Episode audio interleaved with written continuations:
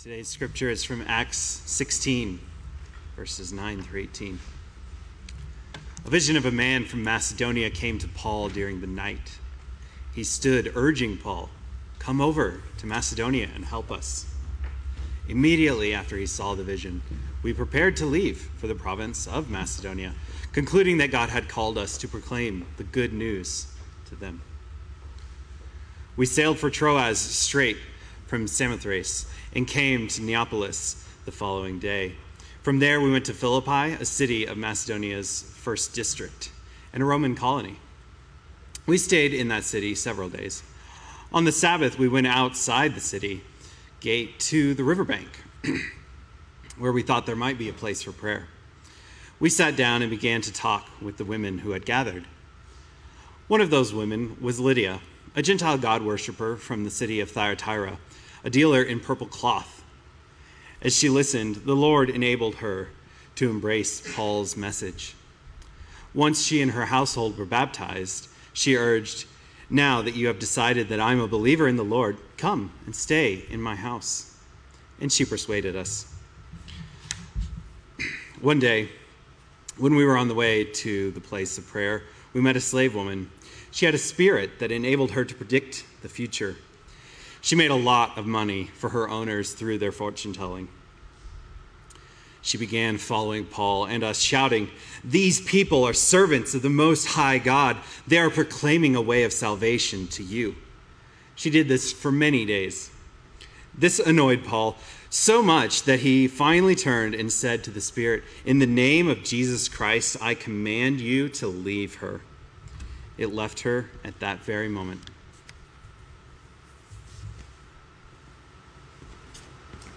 Austin. What an entrance, you know? yes, give me some of that. Oh, it's not going to move, so the tea will go there. Will you pray with me?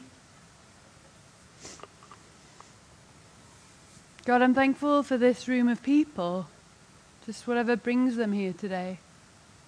Thankful for who they are, thankful for what they do thankful for who they know.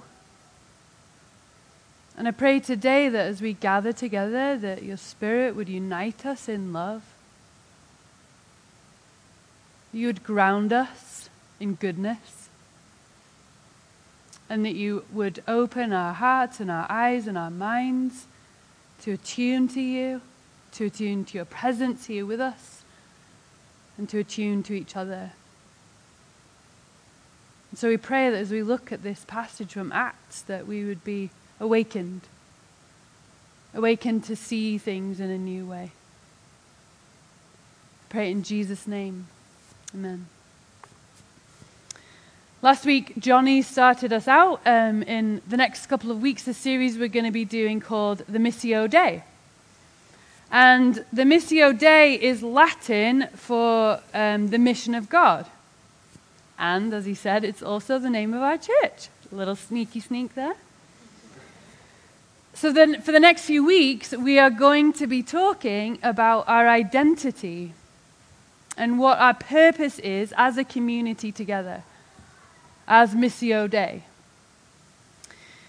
But, as we said, the Missio Dei also means the mission of God. And so, thinking about that as a community with the name, mission of God, we are in that name declaring that we trust that God is doing something. That God is making things new. It says in, in the biblical text that Christ is making all things new. And so, with that renewing work that God is doing, we see ourselves as, and the purpose that we have is joining God in the renewal of all things. That's part of our identity. That's part of what we want to be ad- about. It's our purpose. And as Johnny said, for lack of a better word, could be our vision statement. That we as a community join God in the renewing of all things. And throughout the biblical text, we see um, the foretastes of God's renewing movement. With Adam and Eve, in the moment where they turn away, God moves towards and does something new. In the family of Abraham, God moves towards that family and begins to do something new. In the people of the Old Testament, God moves and does things that are new. And then in the person of Jesus, in his ministry, we get a glimpse as he heals and teaches and challenges people and structures. And then in Acts chapter 2, the Spirit comes and we get another image of people connected to God in God's presence. And in being connected to God in God's presence, what flows through God's presence is life, new life, or renewal. And so then our job, as Johnny said last week, as he framed up this whole series, it's worth a listen if you didn't come or um, weren't able to, as he framed it all up and said that then our job is to discern and pay attention and partner with God's renewing work. That's what we're about here. That's what we want to be about. And sometimes you hear something like that, like this lofty, grand idea of something, and you're like, yes, I'm in for it, I'm up for it, I'm about it. And then other times you hear something like that, and you're like, I feel like that's hard to believe that that is happening. That God is renewing things, that God is making things new. Because maybe a lived experience doesn't quite resonate with that statement or that exposed reality.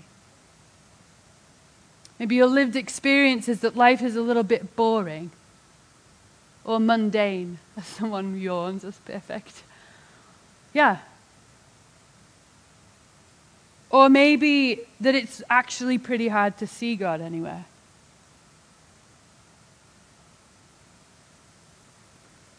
The story of the Bible is a story of how God moves there too.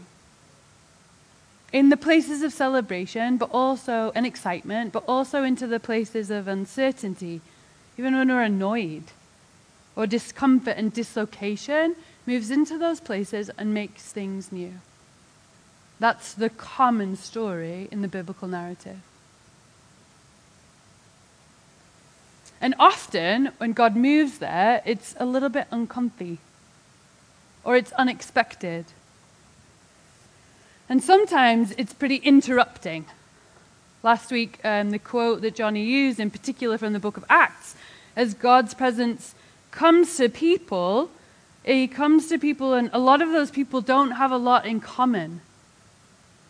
And we can also feel that. Sometimes we say that we have this commonality because we believe in Jesus or we believe in God, and then we're encountering people and we're like, oh, I don't, I am not feeling this. We don't have as very much in common at all. But a gentleman by the, the name of Willie Jennings talks about this moment in the book of Acts where Jesus comes and the Spirit comes to these people who are so different from each other and says this What will you do? Talking about Jew and Gentiles, if I join you at the body of Jesus and fall in love with your God and you. This is the most terrifying aspect of interruption love.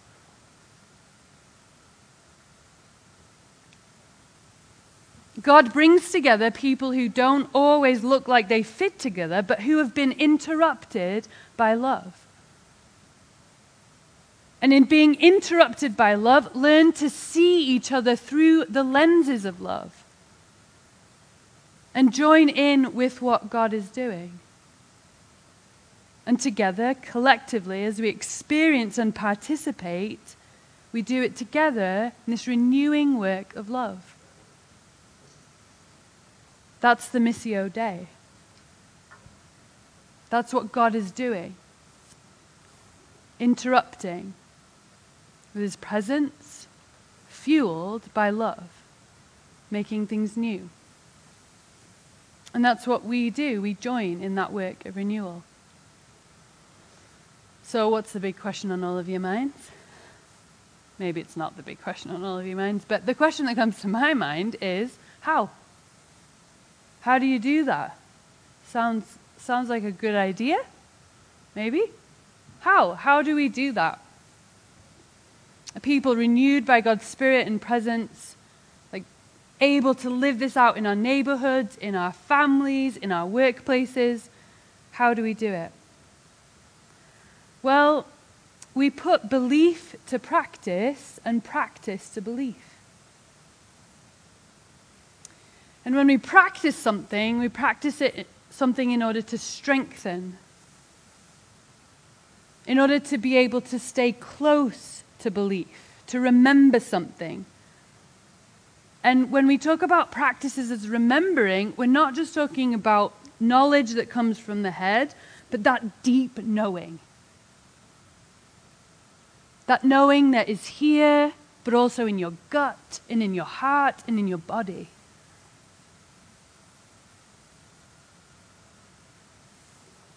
It's this deep knowledge that is held in the body, the knowing.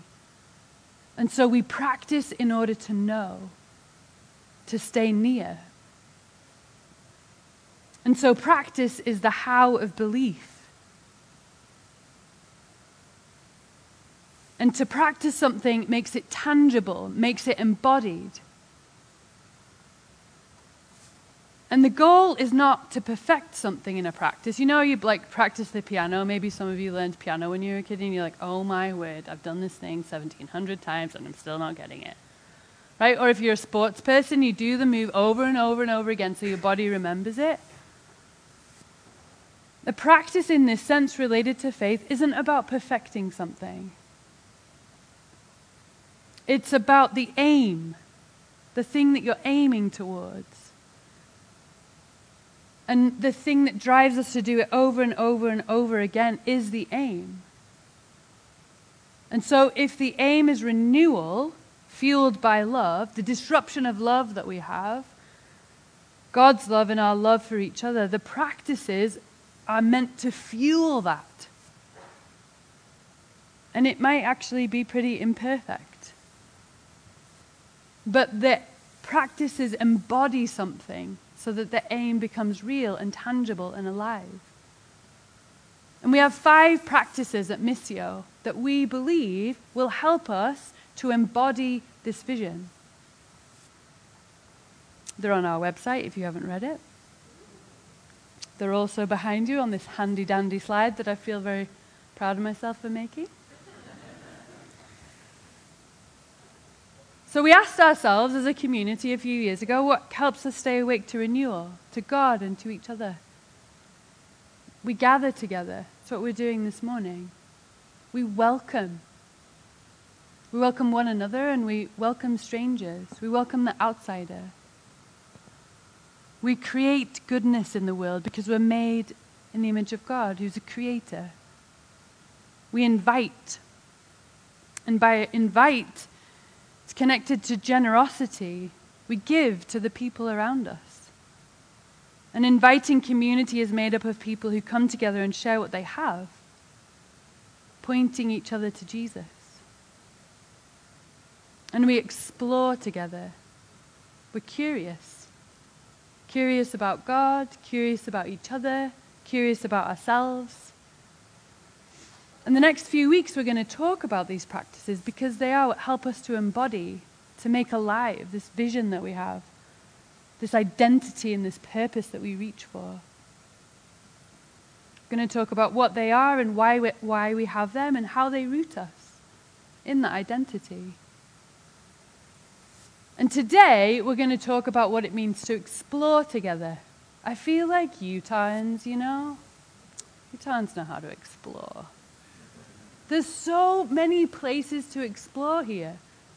It's fantastic. I didn't know. I came here and I had no idea how amazing it was going to be. Then when I got exploring, I was like, this place is amazing. And you could do it on and on and on and on. And so today we're going to talk about what it means to explore together, being curious about God, being curious about each other. And to explore is to practice curiously learning paying attention and expecting to be surprised by what God is doing in us and around us. So, to explore is to practice curiously learning and paying attention and expecting to be surprised by what God is doing in us and around us. That's what it means to explore. And there's some characteristics to the way we want to practice exploring here. We want to listen. Listen to the Spirit of God. God is already at work, and so the practice of exploring is about listening and having eyes and ears to see those places. The practice of exploring is about listening to each other. God speaks and is present to us through our presence with one another. And so we practice listening to each other. And exploring engages our neighbors and our neighborhoods. And so we seek to understand the rhythms and questions and struggles and hopes of those around us, including like 150 ballet kids. That's what it means to explore. And exploring also seeks to, to look at the larger forces at work in the world spiritual and cultural and social. Why? So that we can have eyes open to name our own complicity in systems and desires that are not rooted in love.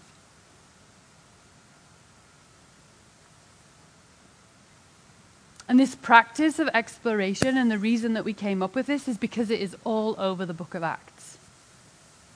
That book is ripe with the practice of exploration. And the passage we've used multiple times to orient ourselves towards this practice is Acts chapter 16. And in Acts chapter 16, God's presence is actively guiding and disrupting Paul's plans. Kind of annoying for your Paul. A little bit frustrating. Not sure he was really into it. But his plans are being disruptive and he stays curious. He listens and he pays attention and explores. Him and the people with him. And because they do, God leads them into places of renewal that could, they could have passed by. Because the place that God's Spirit leads them are unexpected, uncharacteristic, and uncomfortable. So let's look back at this passage that Austin read for us this morning. Chapter 16 and verse 9. A vision of a man from Macedonia came to Paul during the night. He stood urging Paul, Come over to Macedonia and help us. Immediately after he saw the vision, we prepared to leave for the province of Macedonia, concluding that God had called us to proclaim the good news to them. We sailed to Troas, straight from Samothrace, and came to Neapolis the following day. From there, we went to Philippi, a city of Macedonia's first district and a Roman colony. We stayed in the city several days. On the Sabbath, we went out the city to the gate by the riverbank, where we thought there might be a place of prayer. We sat down and began to talk with the women who had gathered. One of these women was Lydia, a Gentile god worshipper from the city of Thyatira, a dealer in purple cloth. As she listened, the Lord enabled her to embrace Paul's message. Once she and her household were baptized, she urged, now that you have decided that I am a believer in the Lord, come and stay in my house. And she persuaded us. There they are exploring. Paul has a vision of a man in Macedonia who says, Hey, hey, hey, come help. Paul's like, Okay, let's go there. They decide as a team, let's go to Macedonia, which is where they travel. Probably on boats, probably walking. They're doing a lot of exploration. When they get there, they're in the city of Philippi. Know, just probably, again, walking around, taking a look see. You know, when you go to a new city, you explore it. Kind of get a sense of what the vibes are. Where can you eat? Who do you know? This is what's happening. And I want you to imagine this not like as this foreign thing, but this is what we do when we explore new places, like Paris or Greece or Salt Lake. You're walking around and you're looking and you're paying attention. They're there for several days, and then on the Sabbath, which is traditionally the day of prayer, they've heard by walking around that there's a collection of people that outside the city gates by the riverbank pray together. And so they're like, oh, that seems like a good place for us to go. Let's go down to the riverbank and pray. And when they get there, they encounter a group of women who are praying. And again, as Paul, who is a Jewish man in a male dominated culture, he's stepping outside of his comfort zone. As he explores, he encounters a group of women and he attunes and listens. And in so doing, finds out that this woman is a worshiper of God. And there's some tells for us about who Lydia is in the text. She is likely an independent business owner. She's a dealer in purple cloth. Purple is expensive in Roman culture. And she has a, and women in Macedonia have a prominent place. And so she's likely in the marketplace negotiating with clients and maybe even has employees. She's a person of power and of privilege. And the text tells us that she is a worshiper of God. And she's believing and behaving as such because she is on the Sabbath down at the river praying. And so maybe all of this is a surprise to Paul and the people that are with him. She embraces what Paul is saying and that is acknowledged through the act of baptism. She says yes. She already has this sense of a belief in God and then baptized. And it's not just her, but her household. It says her household is baptized with her. So this tells us that she is the head of her household. And so, as the head of her household, she would have had duty to care for those in her house. And as the head of her household, she provides security and identity, which for us is pretty uncommon because we live in a pretty individualistic culture. But for their culture, an identity is communal. And so, as the head of the household is entreated and, and believes this message of Paul, the whole household communally take on this identity together. And then she persuades Paul one of the most religiously educated people, she persuades Paul to go back to her house and to stay with them.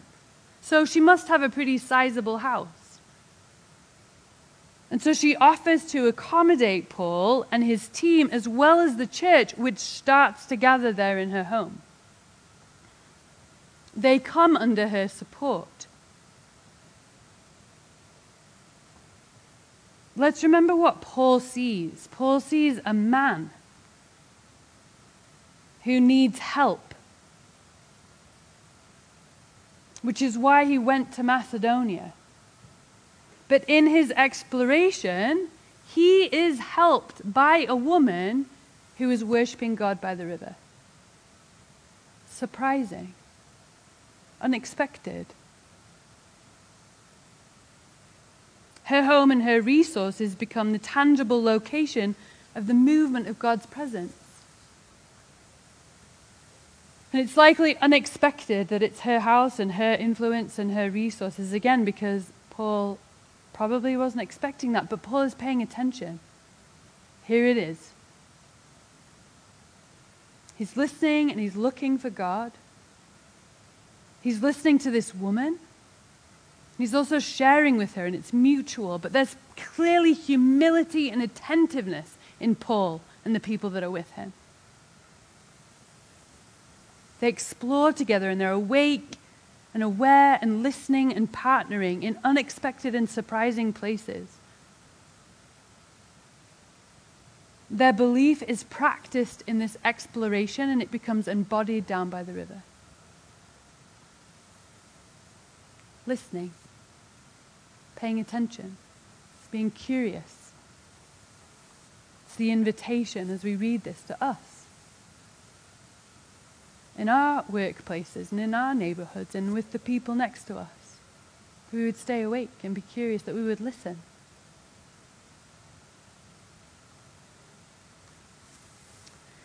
And then there's another woman, a slave woman who is nameless So again, Paul, what's he doing? On his way to prayer. One day we were going to the place of prayer, on the way, we were met by a female slave. Complete contrast from Lydia, right? She had a spirit that helped her tell people what was going to happen. She earned a lot of money for her owners by doing this. Well known, she's earning a lot of money. She's able to see things and say things that are real.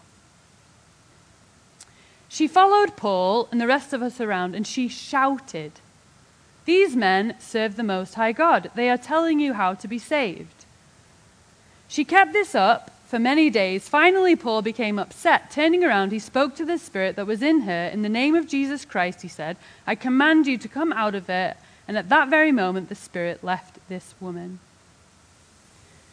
So again, they're going to another place of prayer and they encounter another woman, and this time she's nameless. And she's a slave.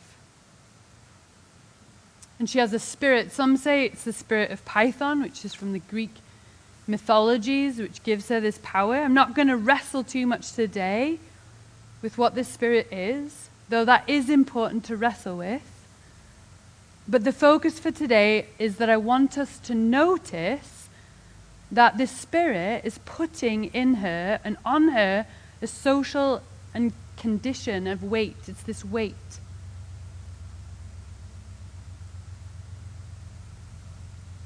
and she's being humanly exploited because of it. The owners are using what she has for their own good. They're exploiting her. And so they're on their way to prayer. And again, Paul and this group are encountering another woman. She's following them. And let's just be clear that what she is saying is true. These people serve the Most High God and they want people to be free because that's what salvation is freedom. So she's like shouting about these people serving God and that these people want people to experience freedom or salvation. Totally true, right? Wouldn't we all say that's true of what Paul and his crew were up to? Getting some nods? Yep. Yep, pretty sure she's on point. And so I think Paul and the people with him could have seen this as an affirmation. They, these people, this woman is saying all of this, and it actually could have precipitated into some decent conversations. She is making people aware of a reality that they believe in. And she's known in that community as having this kind of insight. Paul and the group that he's with could have exploited her too. She's being used. And there's a deep connection between her God talk and her identity as a slave. And her God talk connects her to her oppression. And sometimes our God talk connects us to that which is oppressive.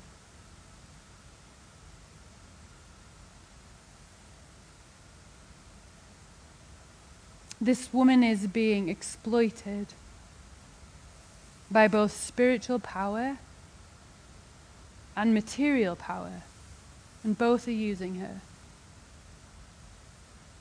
It's awareness to the cultural realities, the spiritual realities that are going on.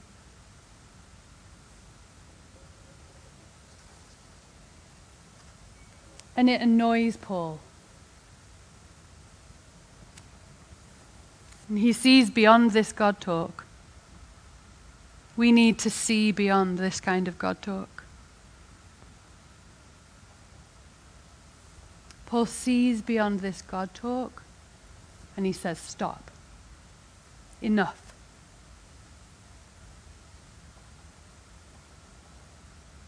Willie Jennings puts it this way the point was not to silence her voice, but to release it from its networked captivity. Ministry in the name of Jesus Christ releases people to speak, especially poor women, by challenging the voices of their own oppression, that constantly wish to speak through them.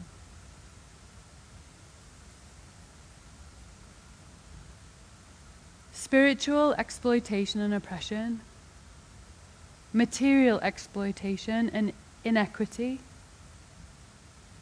any of that is not in the heart of God. That's not within the presence of God. The affirmation of that is not within the presence of God. And love's word to that is stop. Love's word to that kind of oppression, that kind of use of anyone, love's word to that is stop.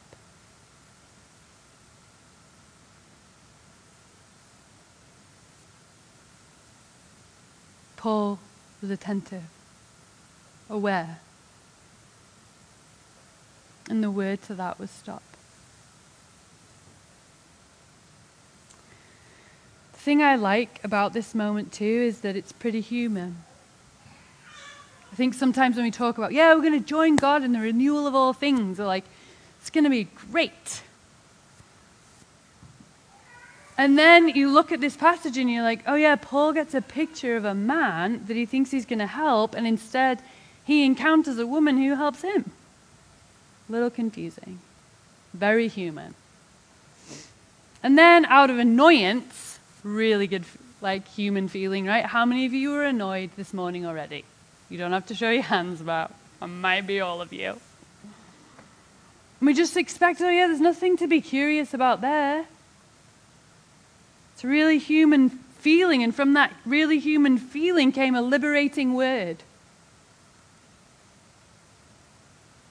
Right? This thing that we do, the renewal, driven and motivated by love, happens in the context of our human life. Walking and journeying and eating and praying. When nothing is going according to plan or out of annoyance, that's where the work of renewal happens. So you don't have to do it perfectly. You don't have to actually know all the time what's going on. You just have to be paying attention, being curious.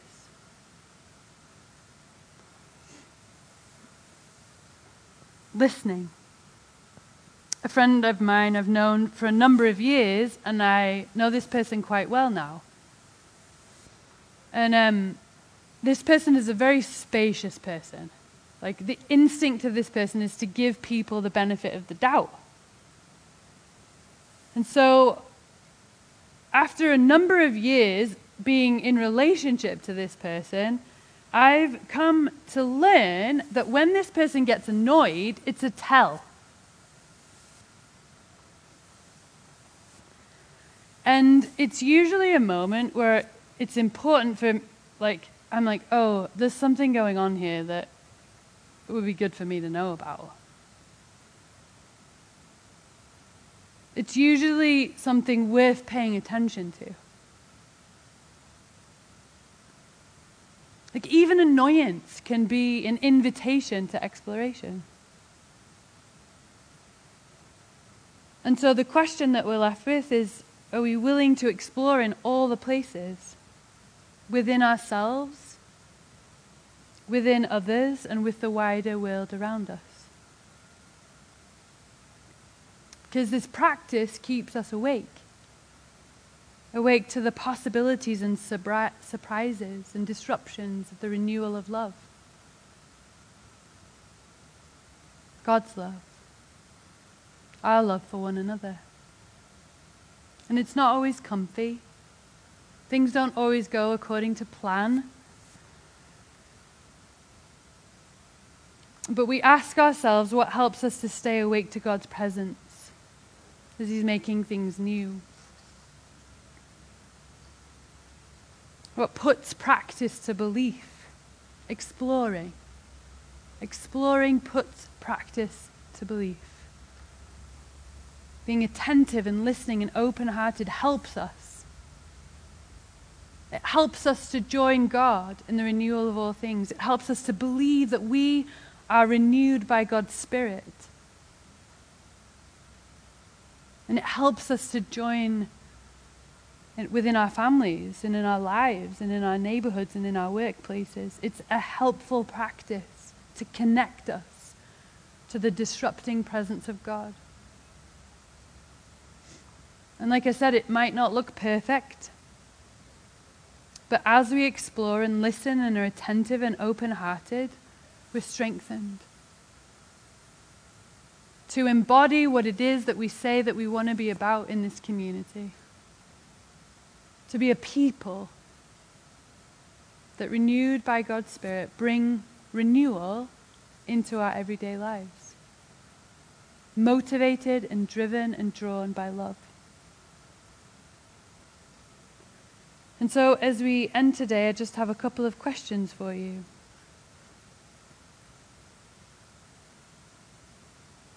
Where would you like to be curious this week? Just a simple question. Where would you like to be curious? Where would you like to listen? And it can be in something that's in you. Maybe there's a dissonance, or a distrust, or a sense of unbelief, or distance, or annoyance. It's okay. Listen. Maybe there's a person at work that you haven't really ever asked any questions to. Maybe it's somebody in your family.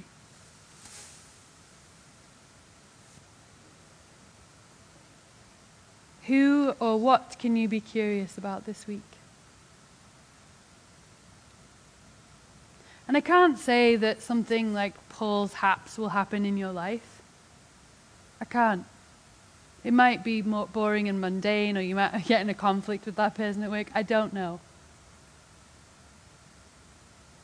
But what I do believe is that God does want us to join in this renewing work, and that God is doing it, and that God invites us into this work. And it's part of what makes us us. And so I don't know what the outcome is going to be. I don't even know that you'll know what the outcome is going to be. But again, it's a practice. It's something that we do over and over and over again because it helps us reach towards an embodied reality. And that embodied reality is that God's presence is at work making things new. And as a people, we believe that. And so we practice towards it. Let's pray. Jesus, I do pray that we'd practice listening. Not because we have to, not because it's like another religious thing that is a kind of duty or obligation, but because of that deep knowing. That deep knowing that you're at work. And that the work that you do is often surprising and surprising in good kinds of ways. And so, as someone who is up here communicating, I don't have any control over what will happen or won't happen. But I do pray that we would be a people of practice. That we would, in practice, embodying the thing that we say we believe. And that because of that, we would be strengthened by it. We would be brought near to renewal, motivated by love. And so this week, Jesus, would you bring us near to you? And in bringing us near to you, bring us near to renewal and to good things. And may we be explorers. In Jesus' name, amen.